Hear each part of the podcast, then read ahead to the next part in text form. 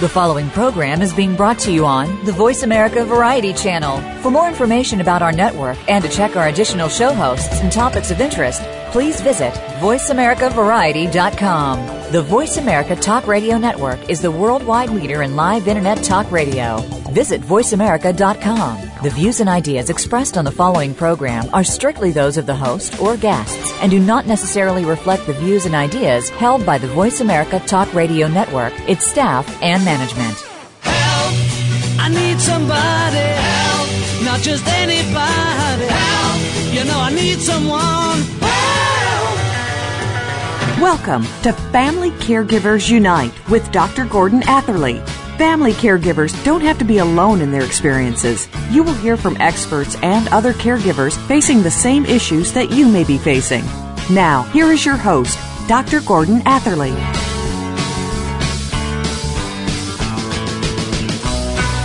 Welcome to episode 220 of Family Caregivers Unite. This is Dr. Gordon Atherley, your host. After retiring from medical practice, I became an activist for family caregiving.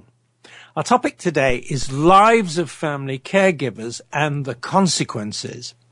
The consequences of lives of family caregivers provide shining examples of care for family members lead, living with serious and incurable illnesses like Alzheimer's disease.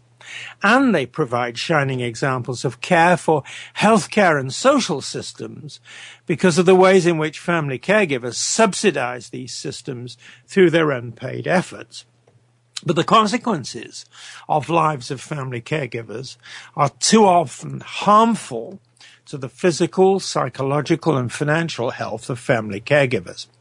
And they are too often hurtful in the ways in which family caregivers are disregarded by healthcare and social systems, which is why our topic, Lives of Family Caregivers and the Consequences, is so important. To discuss it, our guest is Glynnis Walker. Glynnis is a radio talk show host and the best-selling author of eight books. Her radio show most recently aired on WAIT, WGN, and WLS in Chicago.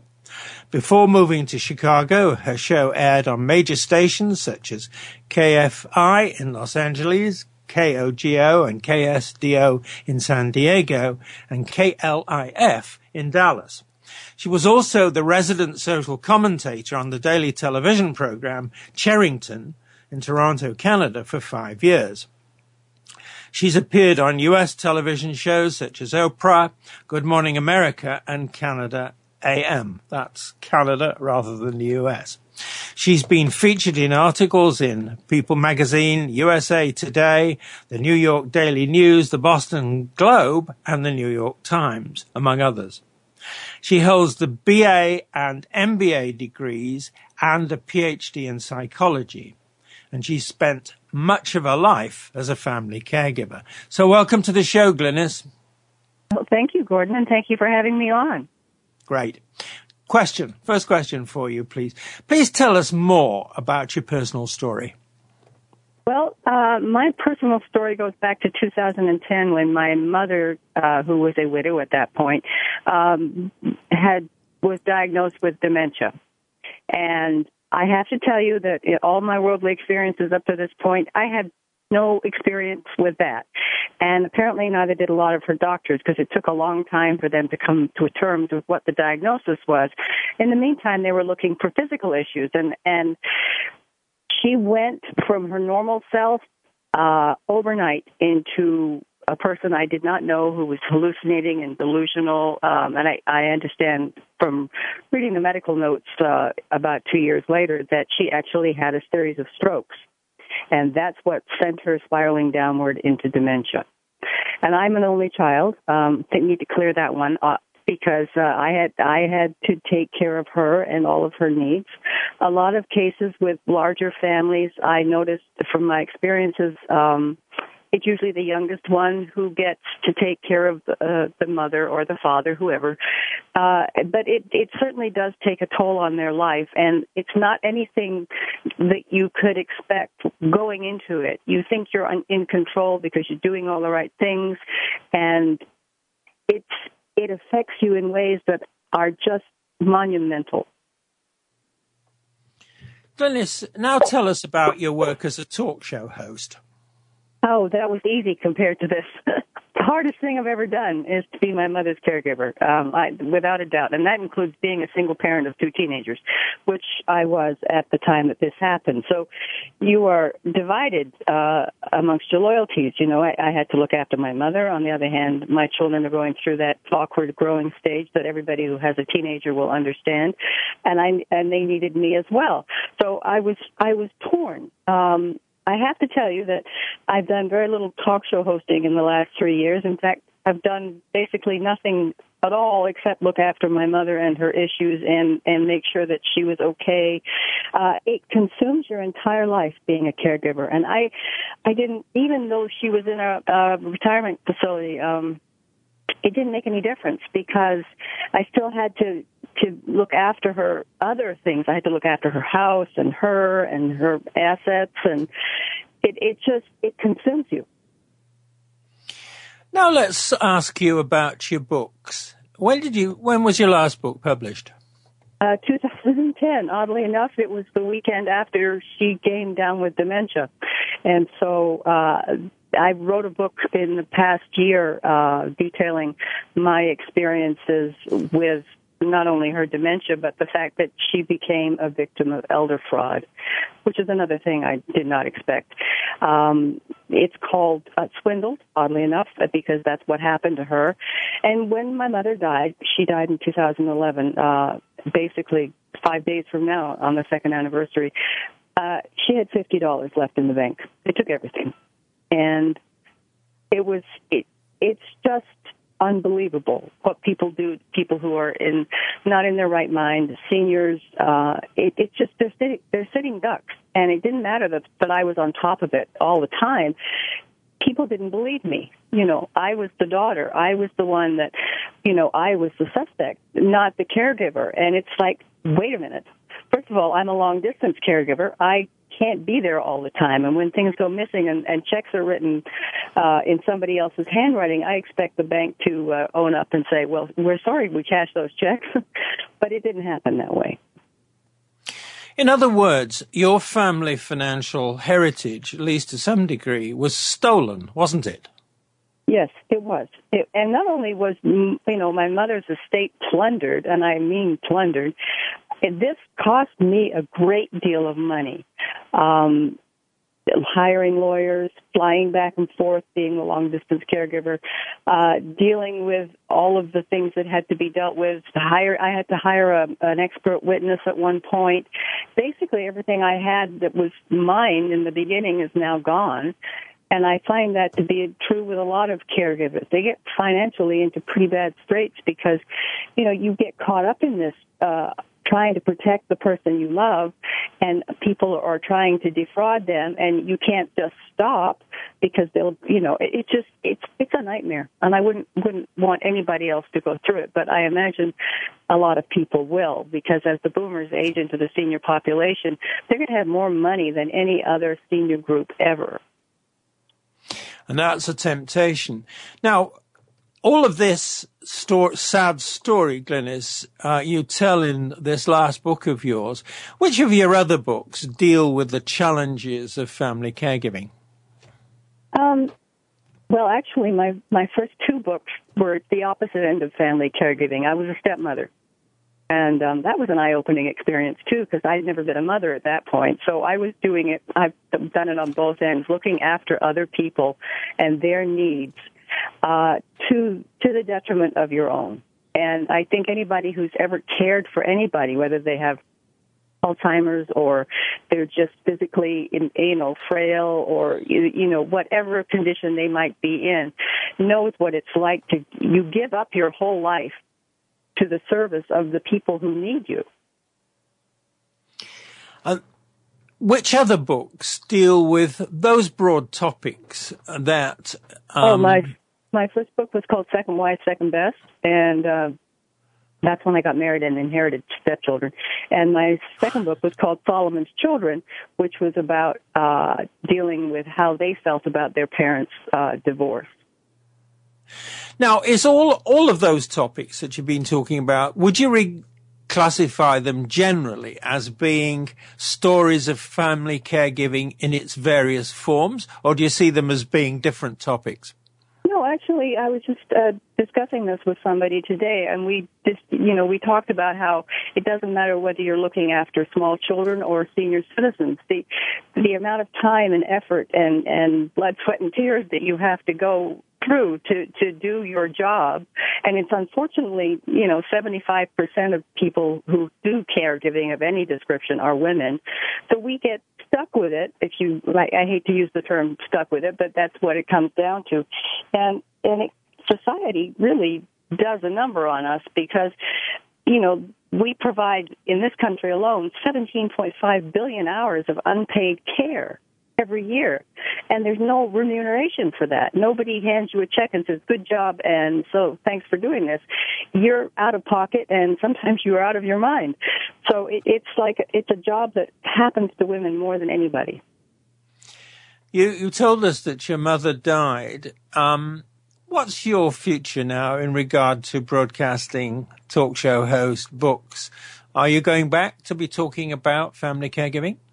Um, I'm going to do the, the I'm going to promote the book that I just wrote uh, called Swindled, and in the course of um, my mother's illness, she was in a nursing home, and I found out about three weeks ago that my mother was being give, given Seroquel. Um, I don't know if anybody knows what that is, but it's a drug that has a black box warning on it saying must not be given to elderly patients with dementia, which uh, she was one of. And uh, it apparently uh, hastens their death and and causes even more confusion, hallucinations, delusions, and uh, you know other symptoms. So now I think my next book is going to be about that. What that also points to is the need for more and better information for family caregivers. And that's something that if we have an opportunity later on, I'd like to talk to you about because more and more on this show, I hear that type of story where family caregivers are struggling with something which goodness only knows is difficult enough, but they're not really clear what actually the healthcare system is providing or doing and how well their loved ones are in fact being looked after from a medical or a psychological point of view. So that's, I think, a future topic uh, whether it's for an episode of Family Caregivers Unite or for a book of yours or broadcast of yours, is something that I hope we'll find out in due course. Now, it's come to the time where we take a short break. This is Dr. Gordon Atherley and my guest is Glynnis Walker. You're listening to Family Caregivers Unite on the Voice America Variety and Empowerment channels and CJMP 90.1 FM Community Radio for Powell River. Please stay with us. We're coming back.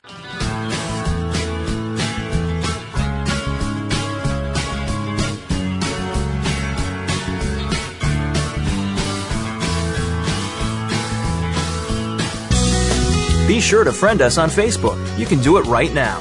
Visit facebook.com forward slash voice America or search for us at keyword voice America.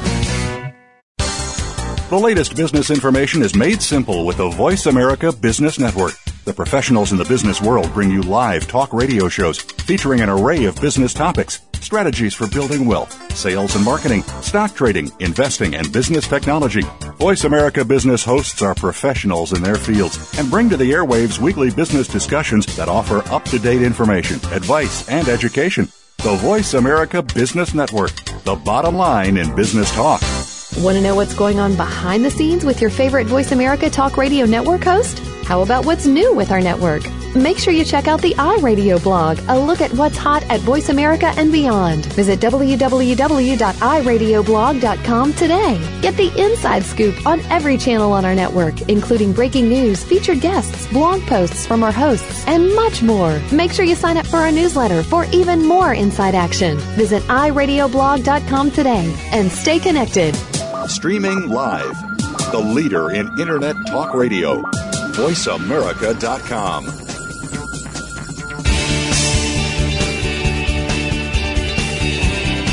You are listening to Family Caregivers Unite with Dr. Gordon Atherley.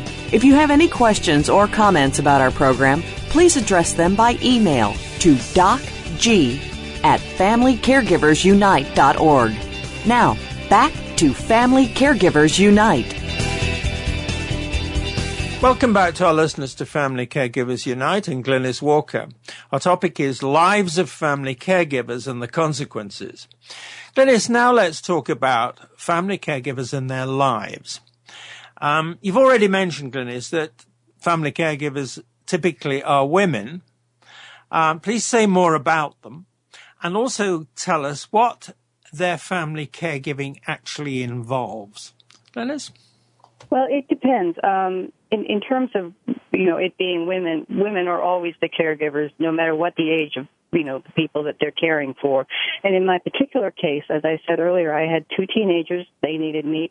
My mother, who lived uh, 15 hours away by air, boat, and uh, car, uh, also needed me. And to be in that place, uh, trying to satisfy everybody's needs, really means that your life goes into a spiral. And a lot of people um, end up with depression. I know I did. That the first Christmas when my mother was in the nursing home with Alzheimer's and didn't know who I was and couldn't remember who my my daughters were.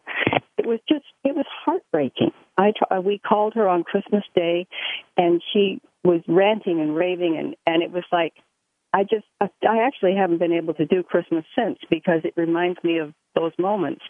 So, you know, little pieces of your life just drift away because of your responsibility to the person that you're taking care of. And then, of course, there are the health concerns. Um, the stress level is just, it's out of this world.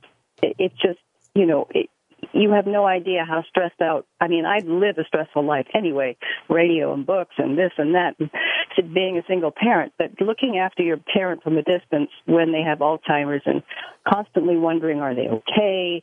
You know, what else can you could do? And then, of course, the fraud thing comes in, and and and it's like, I was I was very stressed out. So uh, last year, um, I was uh, on my birthday. I was in the cardiac ward getting a pacemaker put in because my heart kept stopping. It was from the stress. Now, let's talk about the challenges uh, in any in any sense at all. You've covered quite a number of them, but I want to go into greater detail. What do you see as the most challenging of the challenges experienced by family caregivers?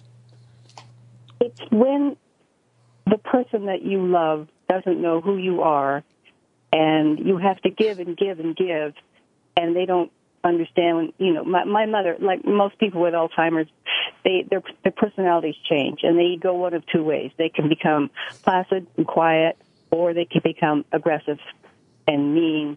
And my mother became aggressive, so she was very, very hard to deal with because she would literally physically attack you and she would say horrible, horrible things, and it and it hurts. It really does. But you still have to go on loving them and caregiving for them, which is why you know I think it's so difficult for anybody, even if they're a paid caregiver.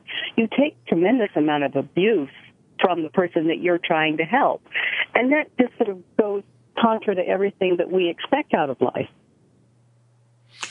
Let's also talk about challenges particular to the long distance family caregiving situation.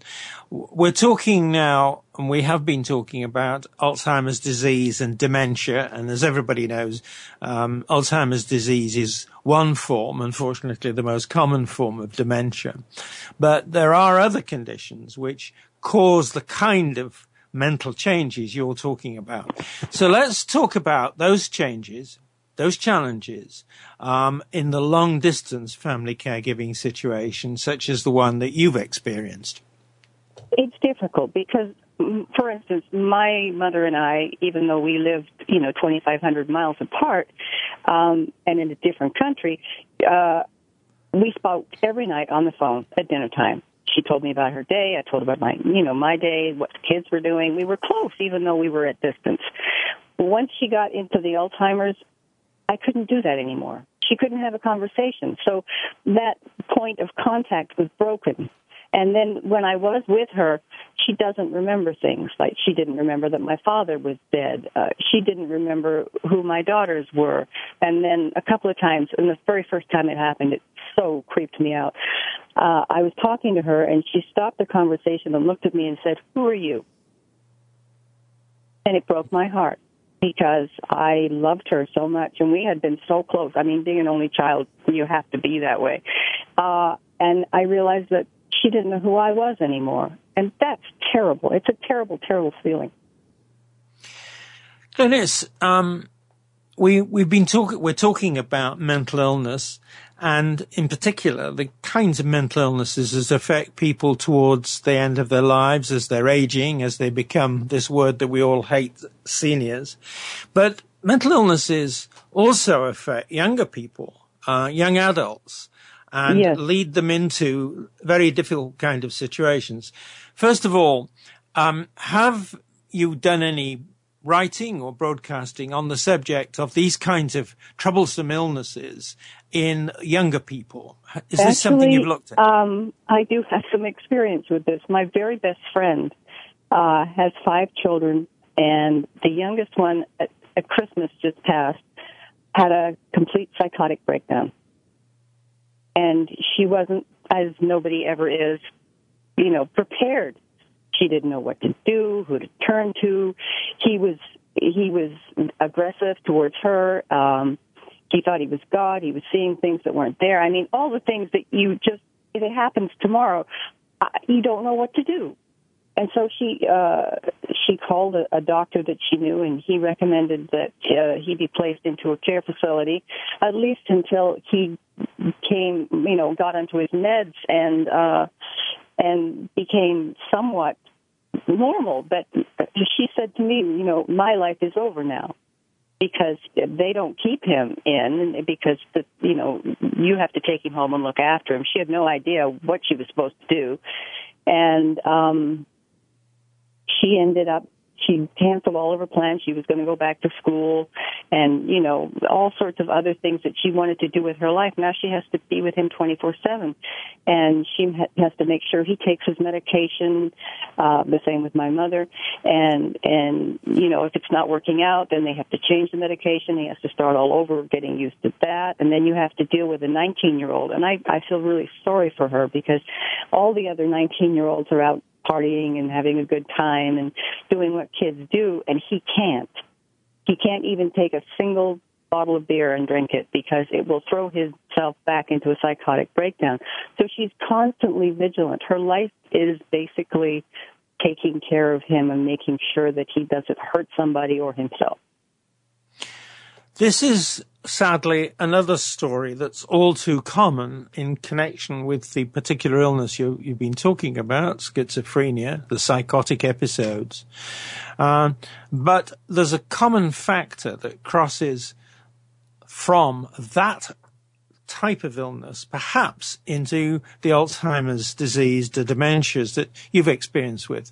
And the problem is that the healthcare system can be very difficult for family caregivers to communicate with. That is to say, they sometimes are reluctant to give out information. They're sometimes reluctant to receive information. And sometimes they argue that they really can't say anything or do anything until they have the I don't like the word, but the patient's permission. Have you come across any of those kinds of situations or heard about them? Oh, yes, that's what happened to me. It, took me two and a half years to get the medical notes from the nursing home where my mother was incarcerated, for one of a better word. Uh, they did not want to share information. And I, once I got the 400 pages of handwritten notes and went delving through them, I realized why that was because uh, my mother had had falls, she had injuries, she was on a combination of drugs that would stop an elephant in its tracks. And it's because First of all, they can't afford the staff that they need to take care of each and every patient. So they like to drug them, keep them quiet. They they call it chemical restraints. And that was my mother. You know, she was a difficult patient and that's how they coped with it. And, you know, at the end of the day, they have a bottom line and they also have to, you know, keep all the other patients from, from going off the deep end. So they're in a difficult position, but they, they are not forthcoming at all. And I had to file a freedom of information request to get the notes that I did. And even that didn't work. And eventually I had to get a court order because I needed to know what was going on the client behind closed doors.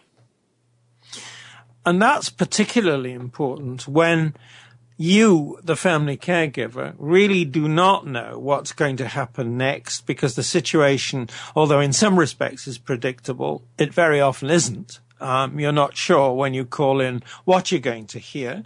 Uh, you're not sure in the case of a parent looking after a young person with the uh, tendency to psychotic episodes, uh, what the next problem is going to be. So these kinds of situations reflect, and this is a question with a question mark at the end of it, problems in the healthcare system. Do you agree with that? Absolutely. Uh, you know, they, they need you as a, as a caregiver, but the other hand, they don't want to include you in the decision making process. And also, you know, if, if you have to go outside, for instance, um, my life stopped when this happened. I, I, that was it. And a lot of women who were working stopped working because they cannot not look after the parent or the child, whatever the situation is.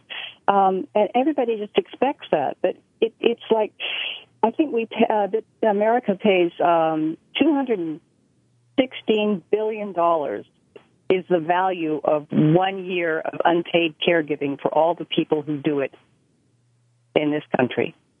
That's huge. That's like yeah. half the value uh, every year of what Walmart makes, and yet everybody expects it. It's it's a freebie, and it, and then of course you try and get involved in the decision making process, and they don't want to know you. And so you don't have any say over what's happening to the person that you love. It's very, very frustrating. And they don't at times respect you, do they?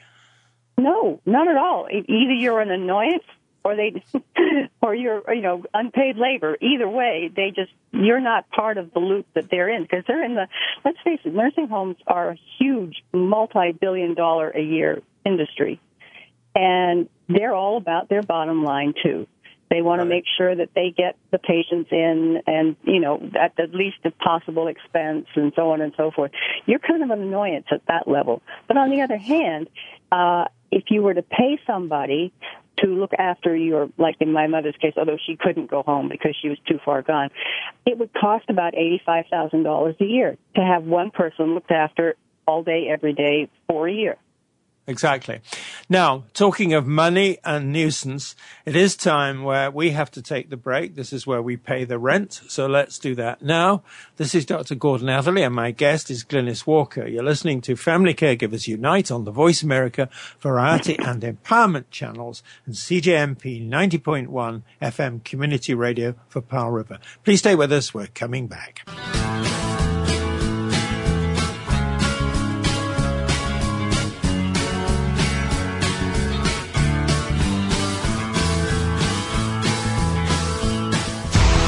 Out which guests are being featured this week. Read our network press releases and read the blog posts from your favorite hosts. Go to iradioblog.com today, powered by the Voice America Talk Radio Network. These days, everyone is looking for information on staying young, healthy, and fit. The Voice America Health and Wellness Network is here to help you on your quest to better health and a better you. We talk about everything from diet, fitness, and aging to substance abuse, personal growth, mental health, and much more. Learn from our experts who cover health and wellness from traditional and holistic perspectives. Tune in to the Voice America Health and Wellness Network. Healthy living starts here. If you think you've seen online TV before, let us surprise you. VoiceAmerica.tv is online now. The leader in live internet talk radio has done it again. Multiple channels, a state of the art viewing experience, live and on demand programs streaming 24 hours a day. It's exactly what you want, when you want it. VoiceAmerica.tv. From health and wellness to business, sports, and everything in between. Discover our new world. Visit VoiceAmerica.tv now and experience the future of online television. VoiceAmerica.tv. The Internet's number one talk station. Number one talk station. VoiceAmerica.com.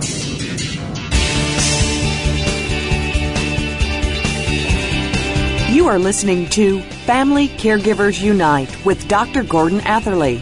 If you have any questions or comments about our program, please address them by email to docg at familycaregiversunite.org. Now, back to Family Caregivers Unite. Welcome back to our listeners to Family Caregivers Unite and Glynnis Walker. Our topic is lives of family caregivers and the consequences. So let's talk more about the consequences for family caregivers of their lives, the lives they lead as family caregivers. So, Glynnis, what are the consequences of family caregiving for the physical health of the family caregiver? Uh, your immune system crashes. That's what happened to me. Um, you know, you get psychological problems, depression. I was very, very depressed. Uh, you lose weight. I lost 14 pounds because I just stopped eating. It's just, you live in a constant state of stress. And, and in my case, um, I'm not a person who cries, but I would burst into tears just randomly. And of course, that upset my children and my, my youngest daughter, who was 16 when this started, she goes, you know, mom, you're not the only one who lost their mother. I lost mine too. So you wow. have guilt beyond belief. You know, I'm feeling guilty about putting my mother in a nursing home, although I didn't have a choice. I'm feeling guilty because I can't be there for my children. There, you know, we we became distant because of my. I was here, but I was absent, if you know what I mean, because I was thinking about my mother and what was going on and what was I going to do next. So, you know, the whole family suffers, and I don't think that people really understand. They just go, "Oh yeah, well she'll look after it," you know. But everybody suffers. You know, my relationship, my personal relationships all suffered. I didn't want to see my friends. I didn't want to be with my fiance. I just wanted to be left alone. Now, I would classify the things you've been talking about, and I'm not in any way being negative, Glynnis, as psychological factors. Now, first off, would you agree with that? And in any case, what would you see as the purely physical effects of all this stress on family caregivers in situations like you were in? Fatigue. You don't sleep. You just don't. You're always, always tired. Um, you, as I say, I lost weight. I didn't eat, and you know that affects how you feel about everything. It, it's just, it's it's stress beyond belief. In fact, my I went my friend who had the son with a psychotic breakdown. She goes, "You need to go see a therapist, somebody you can talk to, because nobody wants to talk about it after a while." You know, your kids don't want to talk about it. My fiance didn't want to talk about it. I had nobody to talk about it with. The feelings that I was having. So I went to a therapist and he goes, you've got post-traumatic stress disorder. And it's like, oh, that's what this is. I knew I had something. Thank you for putting a label on it. But it's true. I mean, it just, it, uh, I'm, I'm pretty sure that I have aged 100% faster because of this in every way possible. Now, let's ask about the consequences of family caregiving for the financial health of the family caregiver. Now, you you had been through or have been through a particular situation of fraud where, in fact, you were robbed, uh, or your mother was robbed, and therefore you were robbed. But going beyond that, let's supposing that there hadn't been this theft, this robbery, this fraud what would have been the consequences on the financial health of you as a family caregiver under those circumstances? Well, uh, a lot of women who end up being caregivers uh, either cut down their hours at work because they have to, or they just give up working, so that affects them financially. Um, there are expenses like you wouldn't believe. You know, there's special, you know, extra doctor trips, like in my case, flying back and forth, um, eh, hiring somebody to, to give you a break on the weekends so that you can actually go back and do your laundry or whatever. You know, there's extra expenses that you as the caregiver have to pay and it, it causes your savings account to dwindle down to zero. Now, you mentioned guilt, so I'd like to go back to that and ask you about that. Um, first of all, describe in a little more detail the guilt that you felt and what you felt the guilt about. I, as I said earlier, I loved my mother very much, and we were very, very close. And it was always my plan that, and we talked about it, I mean, years in advance, and I recommend that to anybody, you know, get it out in the open and talk about what your plans are if something happens. And I always told her, when the time comes and you can't live on your own anymore, you're going to come and live with me. We have a room with a bathroom. It's downstairs, and I will look after you. And she was fiercely independent, and she poo-pooed the idea. But then it got to the point where not only could she not come and live with me, but she couldn't live in her house anymore because she was a, a high a high elopement risk and a high fall risk. I mean, she was very badly off, and she was very frail. So it was the doctors sat me down and said, "Look, you can't take her with you. You can't let her go home. She has to go into a nursing home." And I I didn't want to do that. I wanted to spend the last years of her life with her. What I didn't realize at that point was she was already gone, and whoever it was I would be would have been bringing home was a complete and utter stranger, who would have been impossible for me to manage uh, because of her aggressive tendencies. Is it right that? Sorry to interrupt you. Is it right though to say that you felt guilty about all of that, even though it was a situation that was really beyond your control? Am I right in what I've just said to you? Oh, you're absolutely right. And and even though that you know the intellectual part of you says uh, you know you're doing the right thing, it'll be the best place for her. She'll be safe. I thought um, didn't turn out to be that way. But you know, as most people who put their their elderly relatives into a nursing home go in with the expectation that they're going to be cared for as though they would care for them. But to some of the situations that have come to light, you know, everybody knows horrible nursing home stories. They're not, you know, there are a lot of them out there, and and really elderly people. And I hate to say this because I'm approaching that level myself, but um, they're disposable, and they're they're seen as much like children of 30 years ago. You know, children could scream, you know, that they were being uh, abused or whatever, and everybody would all go, "Oh no, it's just their imagination." Well, now we've got older people, and it's like nobody cares. You know, there, there, there's so many places uh, that don't have laws that deal with this. They just don't. I mean, I, I tried very, very hard to uh, bring criminal charges against the women who defrauded my mother, and it's like we just don't do that. We don't have any anything on the books that you know deals with that. And it's like, well, you maybe want to think about doing that because there's going to be a lot more after this.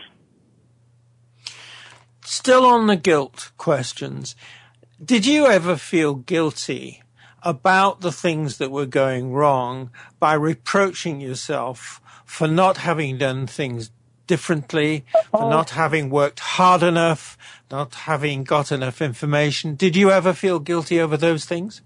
I did. I really did, especially with in in the first year of, of her illness, um, because you know, like everybody else, you're finding your way around a situation that you have no familiarity with, and I'm questioning myself: Am I doing this right? Did I do that right? Should I do this instead?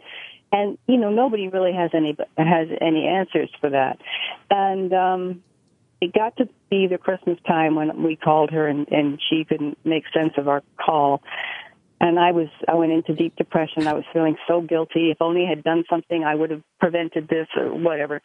And about the middle of January, which would be 2011, I uh, I thought to myself, well, you can either sit here and wallow in it, or you can actually do something to help her by you know finding out where her money went, what's going on with her, you know, filing the freedom of information request to see what's happening at the nursing home, all that stuff.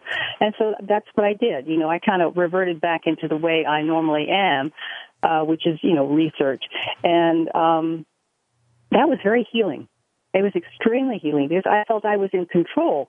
The year prior to that, I felt everything was spinning out of control, and I didn't know what to do to fix it. Still asking you about the guilt. To what extent was your family, um, the family as a whole, aware of your guilt feelings? And did you share those with them? How did they respond if you did? How did they respond if you didn't? Please talk to us about that aspect of the guilt. Initially, they were there for me. Everybody was horrified by what was going on, um, especially my youngest daughter because she was very, very close to her grandmother. I mean, they were just two peas in a pod, always were. And then they saw me falling apart, and I did. And then they kind of backed off and went, "Oh, we don't, mom's falling apart. We don't know what to do either. So they were basically going through the same thing I was going through with my mother, except that I was their mother. So after a while, we became kind of a dysfunctional family. Um, nobody talked about it. Nobody talked to each other.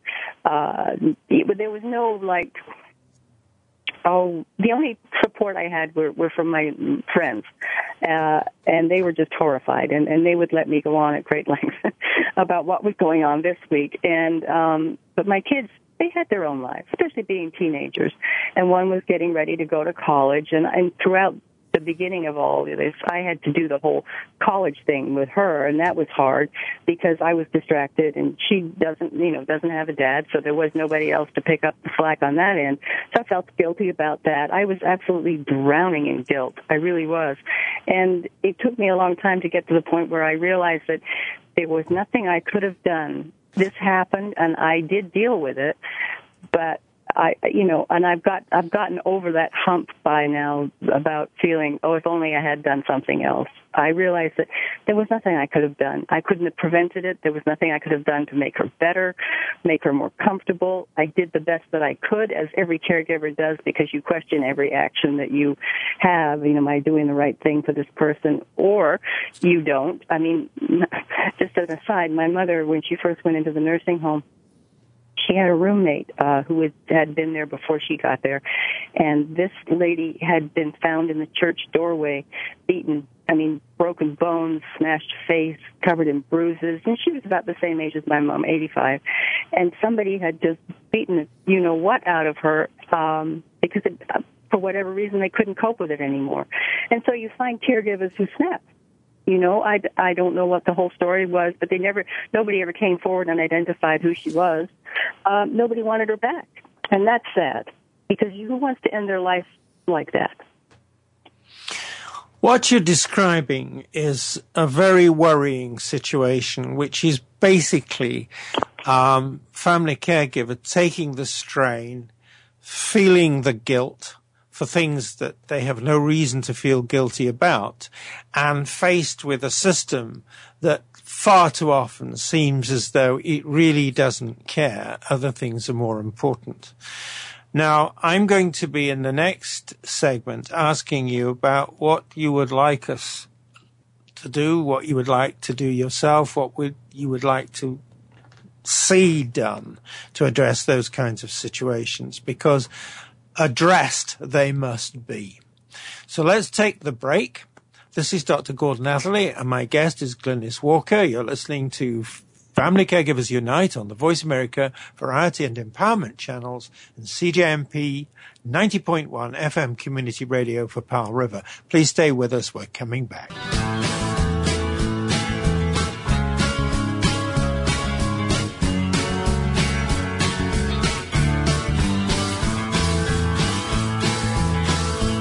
Now you don't have to stay linked to your desktop or laptop. Take Voice America on the go and listen anywhere. Get our mobile app for iPhone, Blackberry, or Android at the Apple iTunes App Store, Blackberry App World, or Android Market. Tune in to the Voice America Variety channel on the Voice America Talk Radio Network. Voice America Variety broadcasts a diverse array of topics, reaching a global community. Our experts come from all walks of life, and the topics they discuss are everything from current events, arts and entertainment, leadership, parenting, relationships, self improvement, career advice, and a variety of other topics. Check us out today. You're sure to find something of interest. Voice America Variety. Talk on today's hot topics. We're making it easier to listen to the Voice America Talk Radio Network wherever you go. In addition to listening live, you can check out information about your favorite talk show hosts, discover new talk show personalities, add shows to your list of favorites, and listen to all our show archives on demand. All from your iPhone, Blackberry, or Android. Download it from the Apple App Store, Blackberry App World, or Android Market, and get ready to tune in. The Voice America mobile app, powered by Aircast. Stimulating talk gets those synapses in the brain firing really fast. All the time. The number one internet talk station where your opinion counts. VoiceAmerica.com. You are listening to Family Caregivers Unite with Dr. Gordon Atherley. If you have any questions or comments about our program, please address them by email to docg at FamilyCaregiversUnite.org. Now, back to Family Caregivers Unite. Welcome back to our listeners to Family Caregivers Unite and Glynnis Walker. Our topic is lives of family caregivers and the consequences. So let's talk, Glynnis, about things that you want to do and see done to help family caregivers. One, what more do you want to do and see done to help family caregivers avoid the consequences for their psychological health? I, think some sort of recognition for their effort, given that they are so contributory to the general economy. I mean, billions of dollars, hours, uh, you know, have been given freely to this situation, and we need a little recognition. The same as we do for, you know, we we don't have a really good uh, maternity leave policy in this country. We're the only civilized country in the world who doesn't address the fact that women want to be home with their babies when they're, you know, small. The same thing with caregivers. Let's, you know, let's get some laws going saying, all right, you know, let your employer you know, work with you so that you can do your job and be a caregiver. You can't just expect people to drive themselves crazy and pull out their hair all by themselves. Let's give some recognition to all the caregivers for what they do and how important it is. Because if they stop doing it, what's going to happen to all the old people? Right. Same sort of question. What do you want to do and see done to help family caregivers? But this time it's avoiding the consequences for their physical and their financial health. What, what do you want to do? What do you want to see done? Well, that's a good one. Um, as I say, you know, in certain countries in the world, there are provisions made for uh, uh, support payments from the government. You know, like uh, Canada has a policy for children under parents under a certain a, uh, income level. They get a little bit of money from the province to offset some of their expenses. Why can't we do this with caregivers? Why do they have to carry the whole financial burden on their own? Why can't we understand that these people also have to survive? And if they're going to use up their entire savings looking after their aging parent, what are they going to do when they get to be that old? There won't be any money for them, and you know, it's it's like we really need to recognize their contribution to all of us because if if they stop contribute con- contributing, then society's going to have to contribute, and that's just the money's just not there. This recognition is partly, of course, saying thank you, we value you, um, giving publicity to what they do, emphasizing the way in which they subsidize the system. And that's part of it. Because feeling valued for what you do uh, is a very good boost to doing more of the things you're actually doing.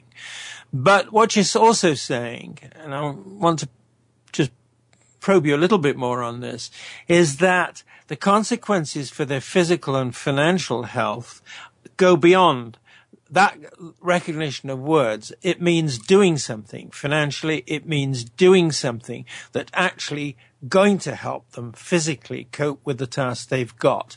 Have I got you right? And if so, can you give me a couple of examples? No, you're you're exactly right, and uh, physically, particularly, um, know, we have all kinds of physical recommendations for people who are overweight or have certain diseases or whatever it is. Let's have some kind of support systems in place to deal with people who are dealing with people in in their elderly years or in any other situation. Um, let's have some support groups. Let's just have some, you know, put it out there that maybe we should have a, you know, just to be silly, but uh, let's have a National Caregivers Day and let these people know that they are valuable to us and their sacrifices do not go fall on deaf ears, as it were. Um, and and that would help i think alleviate the stress because one of the worst things about being a caregiver in my exam, you know, in my instance, I was all alone. I've never known a caregiver before. I've I've never had to deal with, you know, being a caregiver. I didn't know what the rules of the game were. But wouldn't it be nice if somebody could say, "Look, this is what you have to do. That's what you should do, and this will the way it will turn out." And that's why I always recommend you know, when your parents or whoever it is you're caregiving for is uh, still mentally sound and physically sound, it's good time to have the talk. what do you want? What are your life end plans? And I, I know because I went through this with my dad. Uh, he died in 2006 and, um, he was fine mentally, physically not so good, but he wouldn't talk about what he wanted. And he wouldn't discuss it. it. It's in his way of thinking, he was never going to die, and that was the end of it. So we got to like two, three days before he died, and I, I'm trying to find out, does he have a will?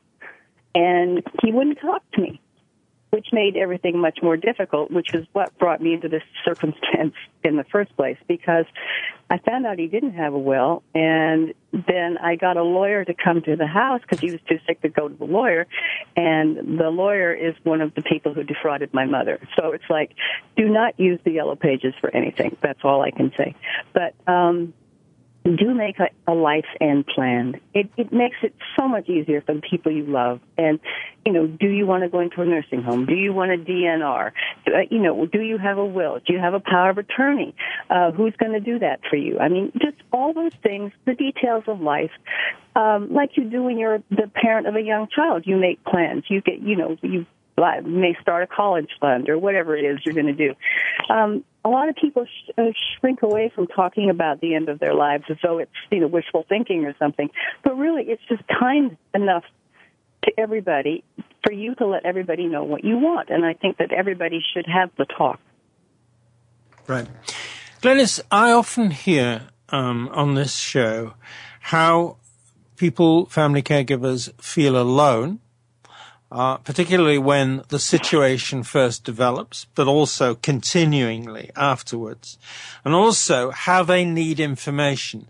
And what that's leading to is the idea that there might be some kind of support for family caregivers along the lines of family caregiver guidelines the model is that doctors and nurses use things called clinical practice guidelines, which basically are guidelines drawn up by people who've looked at the literature, looked at the science, looked at the evidence and said, look, in these particular situations, the best way to go, and this is talking to doctors and nurses, is this.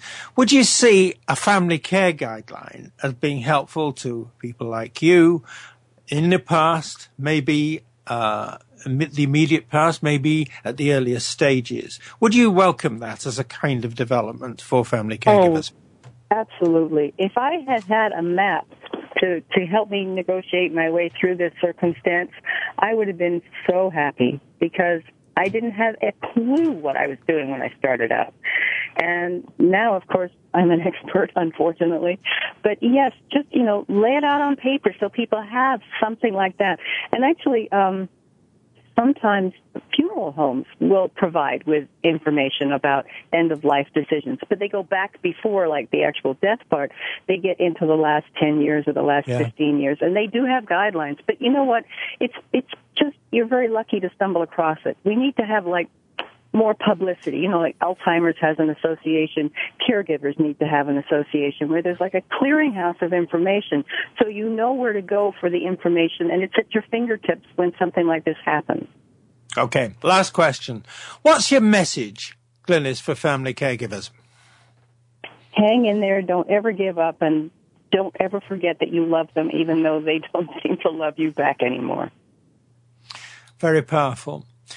Glynnis, I want to say thank you for sharing with us your experience, what you've understood your, from your experience, and the advice that you're able now to offer to people setting out to travel along the same road that you've traveled. And what you've also said is that you would have benefited from various kinds of help, including the sense that you're not alone, including uh, information in the form of what you call a map, which I think is a very good term. So for all of that, thank you. And for all that follows, we wish you every success and all of us, I'm speaking, I hope, for everyone, would like to see you go back to radio broadcasting, writing books, and getting the message out. Now, I want to say thank you to our listeners. We'd like to hear your comments on this episode. And from our listeners, I'd like to hear about ideas for topics, or if you're interested in being a guest on the show. In our next episode, we'll talk about creating a therapeutic community for mental health care. Please join us, same time, same spot on the internet. Talk to you then. Thank you again for joining us this week for Family Caregivers Unite with your host, Dr. Gordon Atherley. Please tune in again next Tuesday at 10 a.m. Pacific Time, 1 p.m. Eastern Time on the Voice America Variety Channel. And until then, we hope our program will help make the coming week easier and more hopeful. And I do appreciate you being around. Thanks again for listening to the preceding program brought to you on the Voice America Variety Channel. For more information about our network and to check out additional show hosts and topics of interest, please visit VoiceAmericaVariety.com. The Voice America Talk Radio Network is the worldwide leader in live Internet talk radio. Visit VoiceAmerica.com. The views and ideas expressed on the preceding program are strictly those of the host or guests and do not necessarily reflect the views and ideas held by the Voice America Talk Radio Network, its staff, and management.